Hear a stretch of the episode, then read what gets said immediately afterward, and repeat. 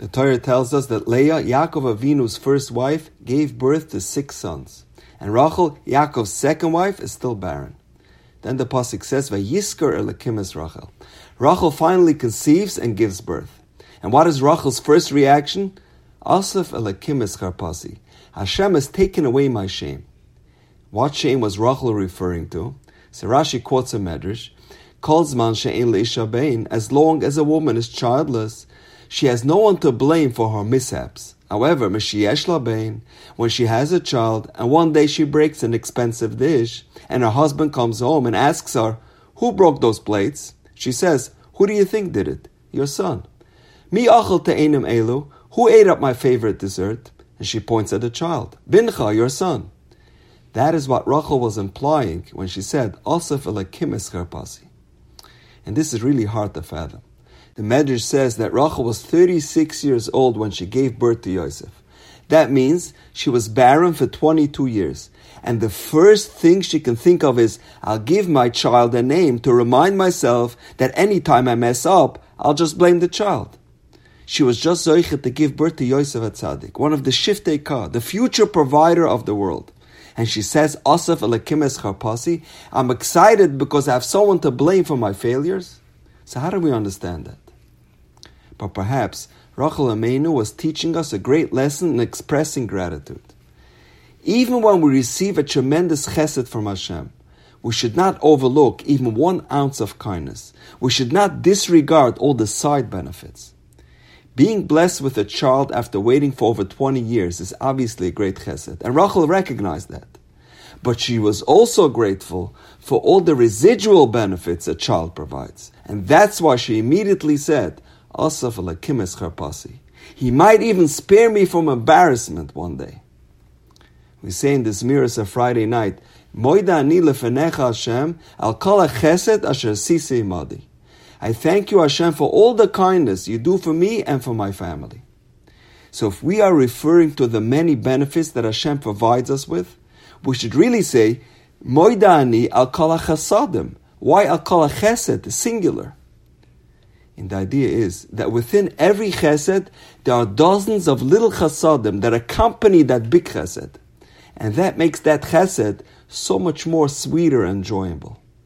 Let's say you're waiting for many years to be blessed with a child. And then the day finally arrives and you're rushing to the hospital. And there's no traffic on the road. What a chesed. But it gets lost in the shuffle. We don't properly thank Hashem for the small chesed. And on Shabbos you make a kiddush and there's beautiful weather outside, and your family from out of town is able to attend. That's also an extra chesed from Hashem. And we should not forget and be grateful even for those small chasadim. And that's why it says, Al chesed, all the tiny chasadim, all the additional chasadim that came along with that chesed. And for that, we are also grateful. A question was posed to the father of Reb Gamliel, Reb Levi Rabinovitz, the author of the Sefer Maadanei HaShulchan. When someone experiences a Yeshua, how much and for how long should they express gratitude to Hashem? And he said, at least as long as you daven to receive that Yeshua. He said, by Sarah Imeinu, the Torah says, Bas Kof Kabas Kaf. At the age of 100, she was as if she was 20. So he said, what is chapter number 20 in Tehillim? Yancha Hashem B'yom Tzara. Hashem, please answer me on the day of distress. What is chapter 100? Mizmer Lesoida Ariel Hashem Kal A song of thanksgiving. So they should both be equal. Don't just thank Hashem, Yoitzitzazan. Contemplate, be deliberate. Take the time to thank Hashem for all the residual benefits as well. A story is told where a family member of Rav Moshe Feinstein was once in Rav Moshe's house on Erev Shabbos and the phone was ringing in Ramosha's office. But the Ramosha wasn't home, and it kept on ringing and ringing, and he thought, this must be a great emergency. He said, I'll pick up, I'll try to help the caller. He picks up, and an elderly woman is on the phone, and she asks, Is the rabbi available? And he says, I realize that this must be a really important shaila because of your persistence.